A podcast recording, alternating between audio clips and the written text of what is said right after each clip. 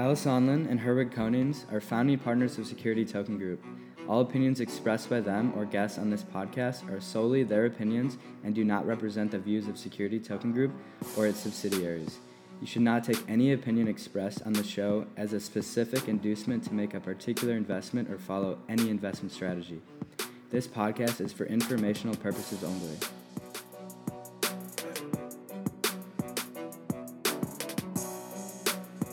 Welcome, amazing listeners, to another episode of the Security Token Show.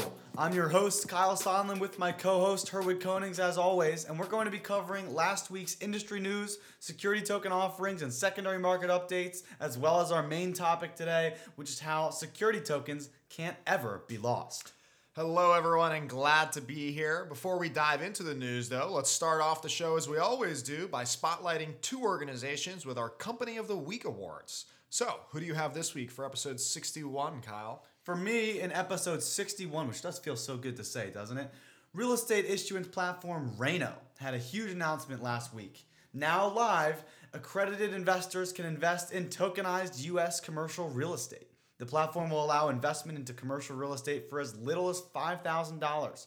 On top of the exciting developments there, the firm also developed a solution to provide immediate liquidity to investors during that 12 month lockup period. So listen to this. So we know that with Reg D and with Reg S, there was lockup periods. There's six month lockup period for Reg S, 12 month for Reg D. And so Reinno has actually developed a model that allows them to instantly approve loans that are backed by the tokens that you just invested in. So the loan to value ratio is dependent on the property that you invest in. I think there's five that they're going live with uh, right away, but it's generally between 60 to 85% of what your investment was. So this means you can immediately get a loan of up to 85% immediately after investing that is then collateralized by your tokenized property. So this is revolutionary stuff and incredibly innovative from the Reinno team. And we've spoken with the Reinno team in the past, and I'm very impressed with the, what they've built. In fact, we actually do also have an interview with CEO Victor Viktorov on our blog if you'd like to read more about what they're building. So congratulations to Reinno for not only launching a great product, but innovating on top of it. And that's my company of the week for this week. Wow, Kyle, really great choice. Uh, Reinno, that's R E I N N O. Um, real, really amazing stuff that they're doing. You know, of course, real estate investment opportunities for accredited investors over the last couple of years have been flourishing from different portals. But what, what Reinno has done here is really unique and a great use case of tokenization. To immediately be able to use that now as a collateral to get a short form of liquidity during that lockup period or just in general. I mean, that's a fantastic use case. Absolutely can't wait to see how that gets adopted. Congratulations to the Reinno team. Yeah, one of those examples of trying to blend some of those DeFi concepts that we've been talking about in terms of decentralized lending and collateralizing with your assets. It's fantastic stuff. It's the future, man. How about you, Herwig?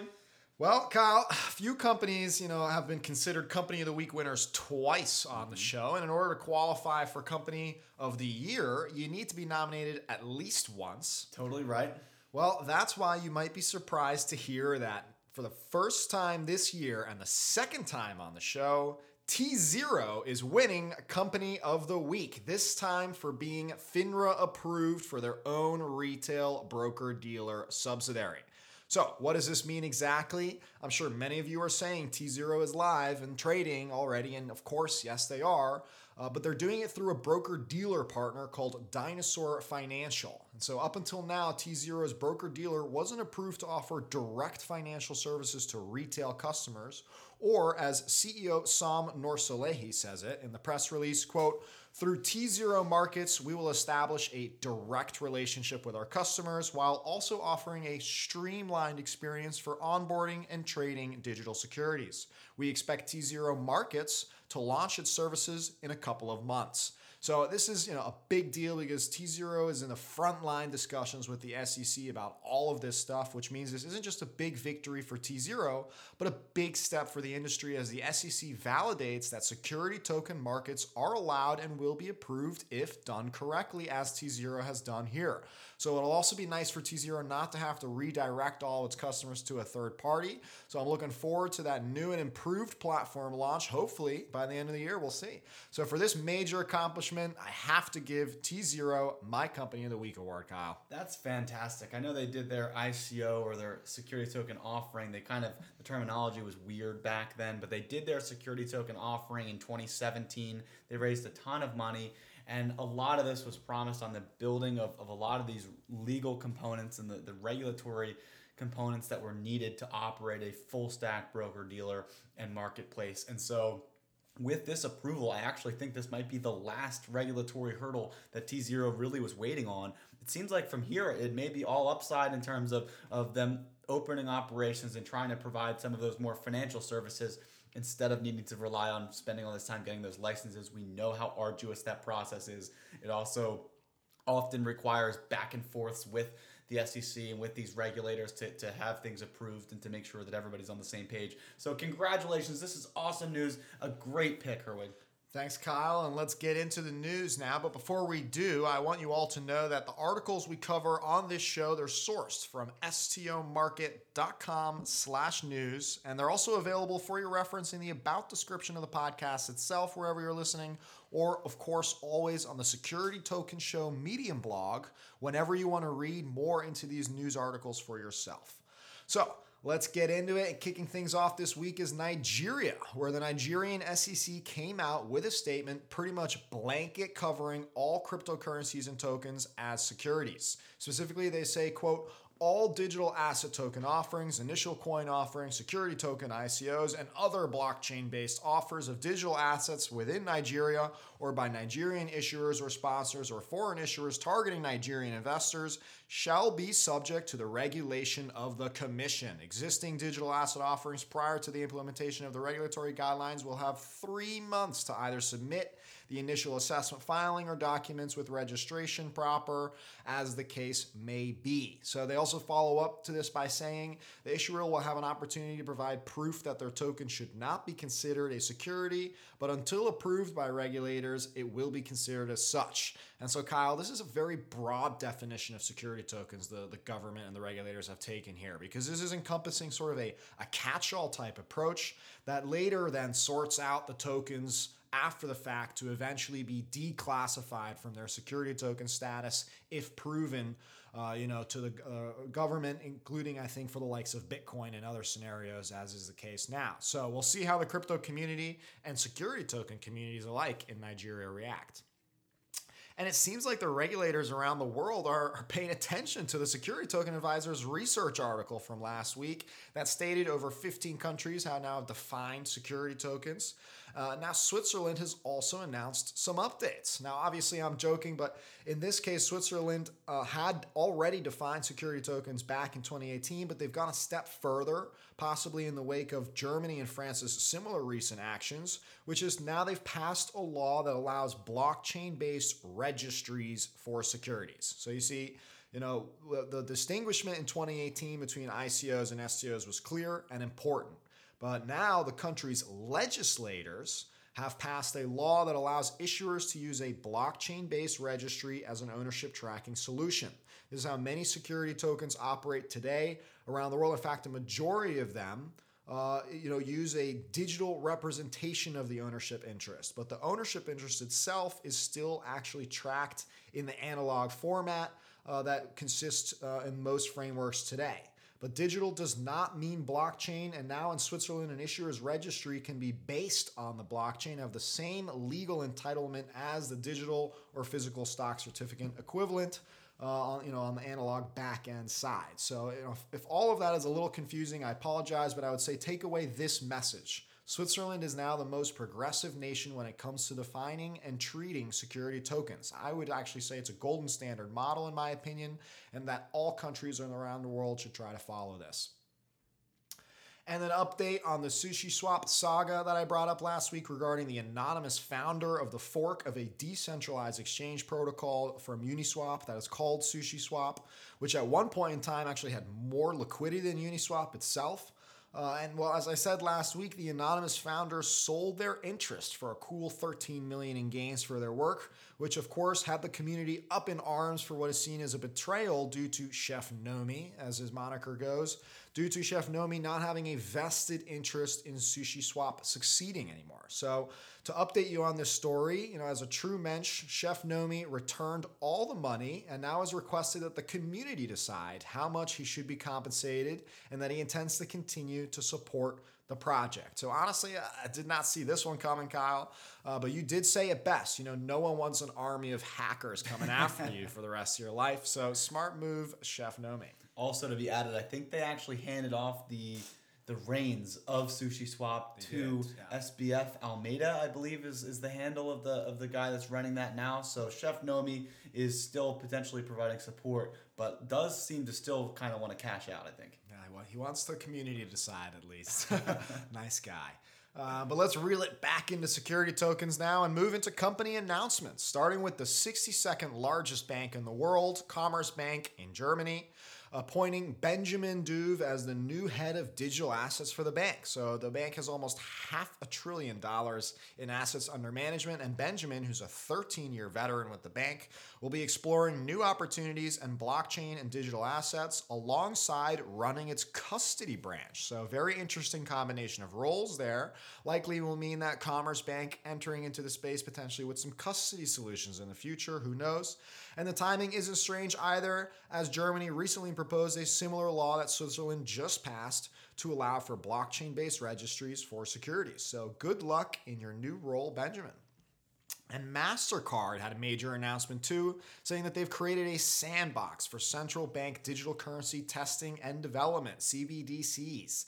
This great article in Forbes by Vipin Bharathan covers the press announcement in thorough detail, and I think he sums it up best for why MasterCard is doing this when he says, in quote, the pitch is that the platform will give even the most unsophisticated central bank a turnkey technical sandbox, which will allow experimentation.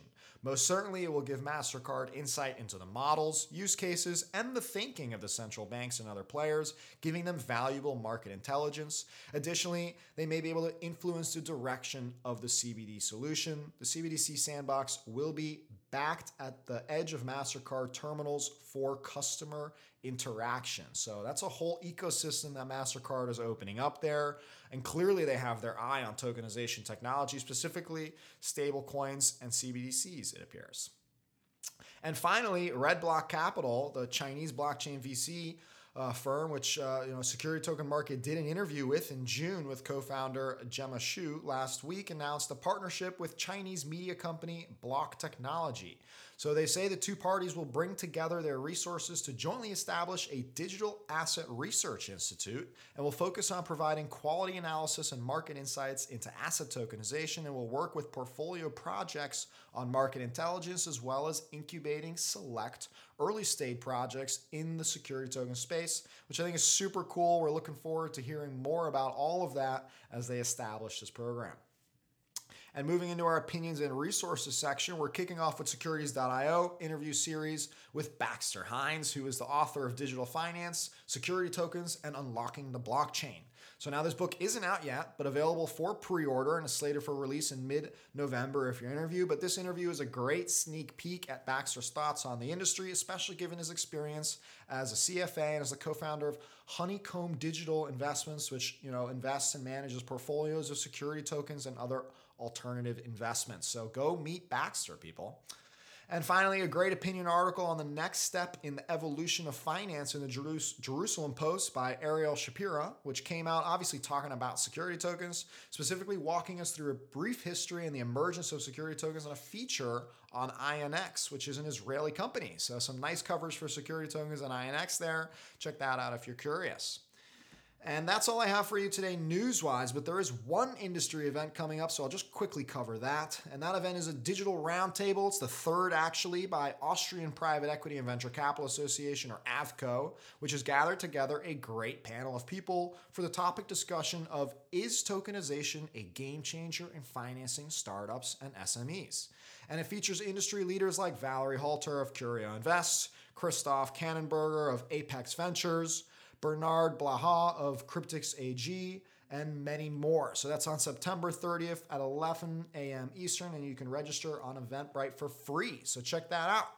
And that's all I have for you this week, folks. Kyle, why don't you tell us all about the latest STO updates and announcements? Let's dig into some updates. So, the first one I have here is coming from Spencer Dinwiddie's fundraising platform called Dream Fan Shares, which seems to be undergoing a complete overhaul and rebrand. So, following the lackluster reception of Dinwiddie's first tokenized deal, which was a 5% bond collateralized by his own three year NBA contract, it looks like he's reevaluating his strategy. Dream Fan Shares was supposed to be the platform where all athletes and celebrities in Dinwiddie's network would go to tokenize their cash flows. But according to an email sent out announcing the launch of Creators Galaxy, the email was brief, declaring that, quote, Today we enter our next chapter. I'd like to introduce you to the Creators Galaxy. All of our previous hard work was building to an experience where anyone could interact and incentivize their communities. We're forever thankful for all the support and look forward to providing you updates in the coming weeks. Apparently, they will be calling this new platform the Galaxy. Not Galaxy, not Creators Galaxy, but Galaxy. And it seems to be positioning itself as a similar service as its previous attempts with Dream Fan Shares. But as we can see, I think it's more focused around engagement with communities instead of fundraising from those communities. So best of luck to Spencer in moving forward with his vision, and we hope that he has much success in the future. Got a big brand. He made a lot of waves with his first tokenization, so definitely wish him the best of luck with Galaxy here.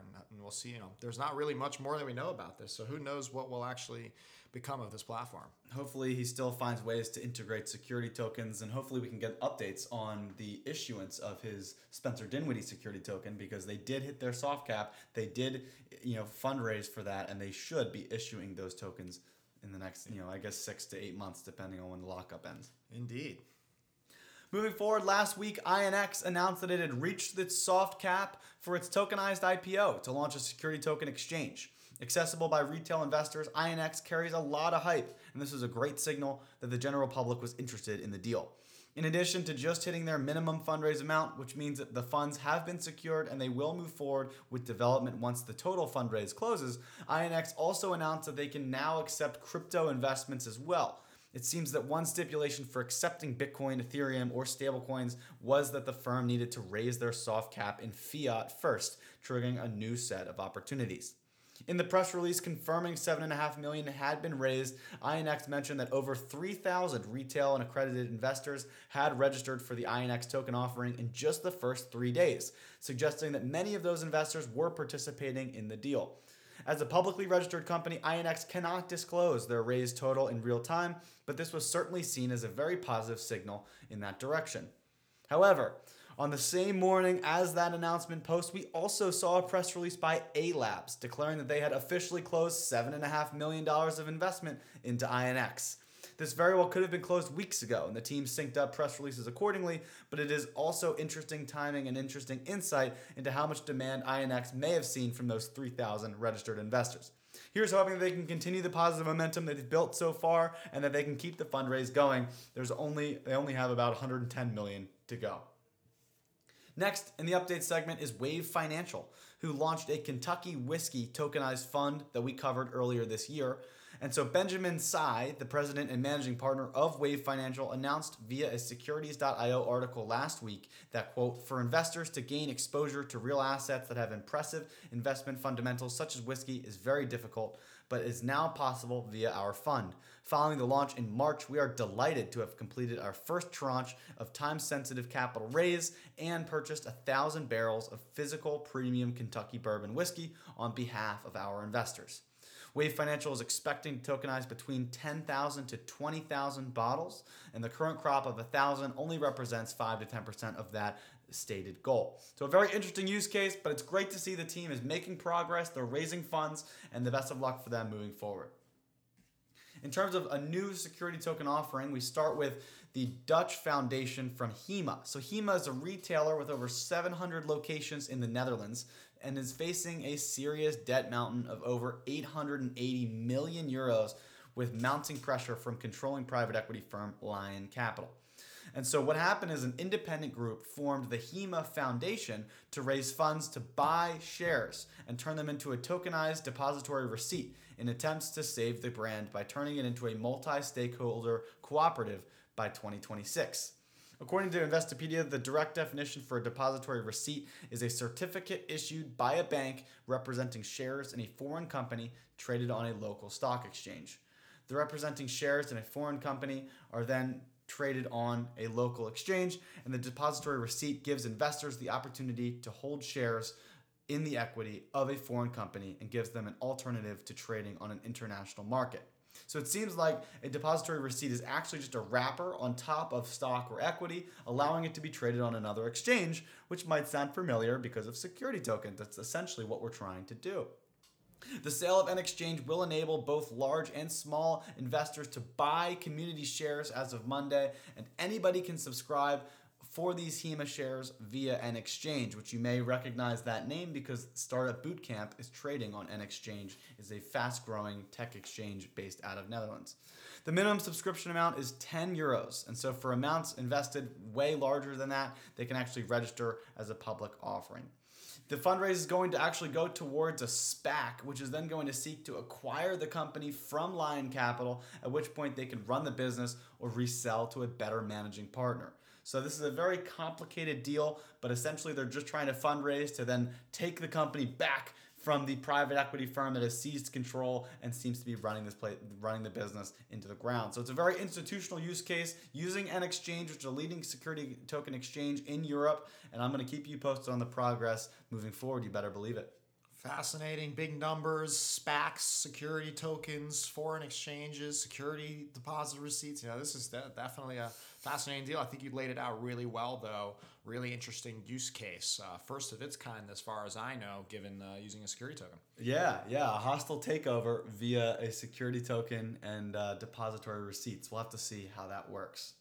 And then finally, we have DX1, which is a crypto research company analyzing trading data and blockchain transactions for the crypto space. And they have successfully raised over a million euros via a security token offering.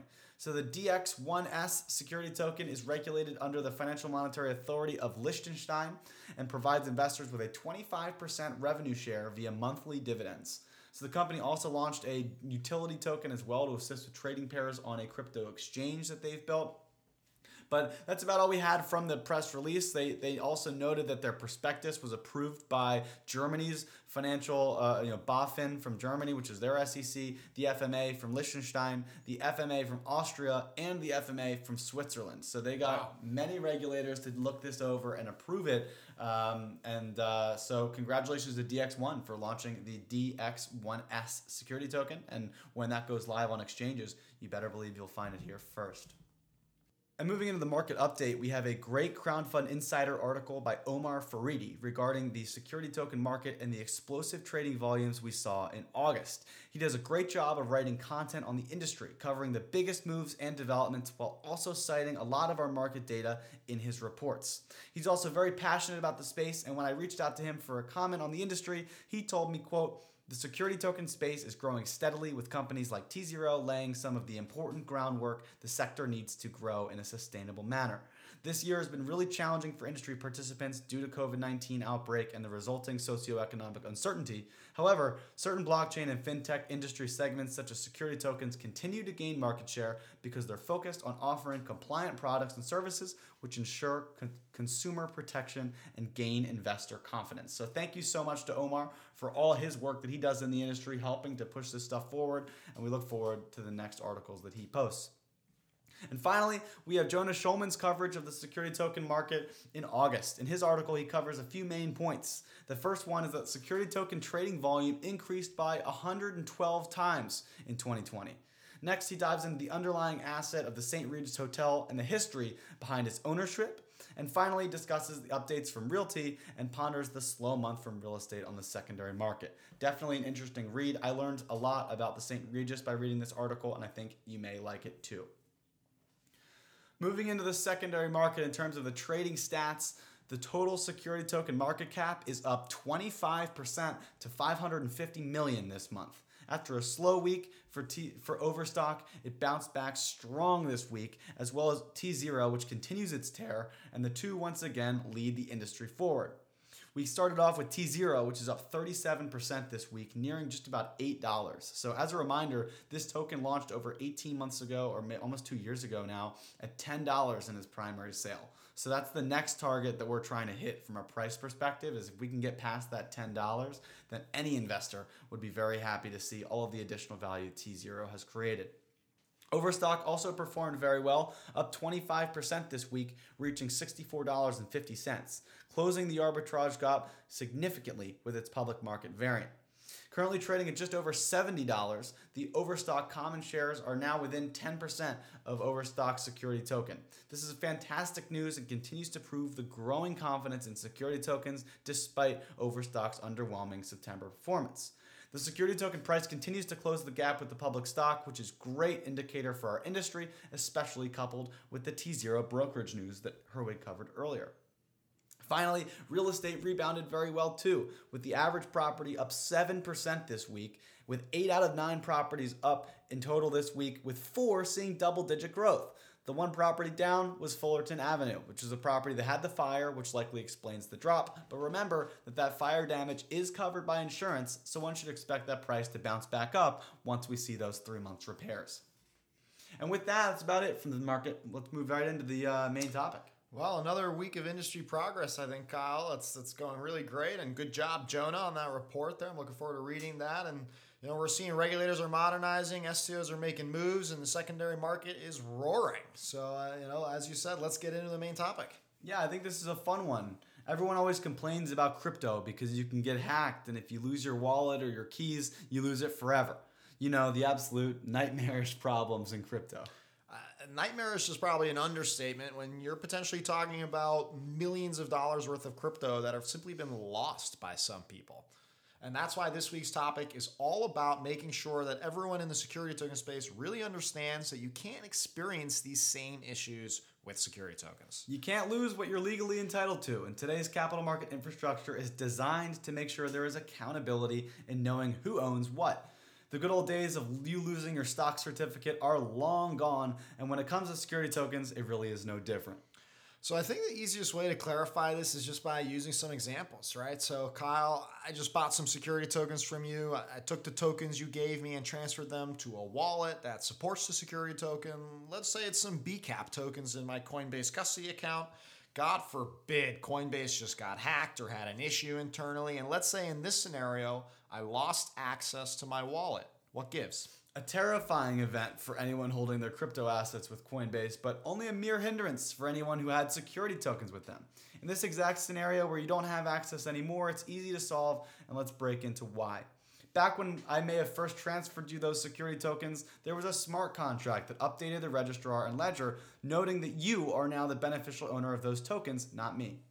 In the event of a hack or someone stealing those tokens, we would just enact a simple option provided by many security token providers, which is to simply reissue your tokens.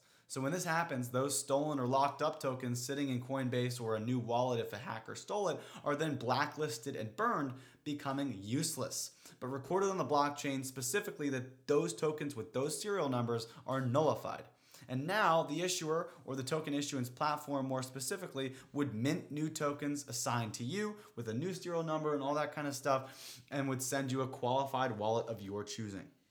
Well, that makes total sense to me, I think. Uh, but the easiest way to summarize what you said uh, is, you know, with crypto, is the ownership of the asset depends on the location where they're stored. For a security token, the ownership of the asset depends on the individual who owns the asset, irrespective of the location, if you will, that it's custodied. You did mention, though, a wallet of your choosing, too. You know, that needs to be qualified. What do you mean by that? Any wallet that supports the blockchain protocol used by the issuer can be used to custody security tokens, but it's not that simple. In order to hold a security token in a wallet, it must have gone through the proper compliance and authentication. Essentially, we need to link that wallet to an investor's identity to make sure they qualify for the security token that they're trying to hold. So your wallet would be linked to the, necess- the necessary compliance features like KYC and identification checks so that your wallet can be ed- eligible for the re- receiving of those security tokens.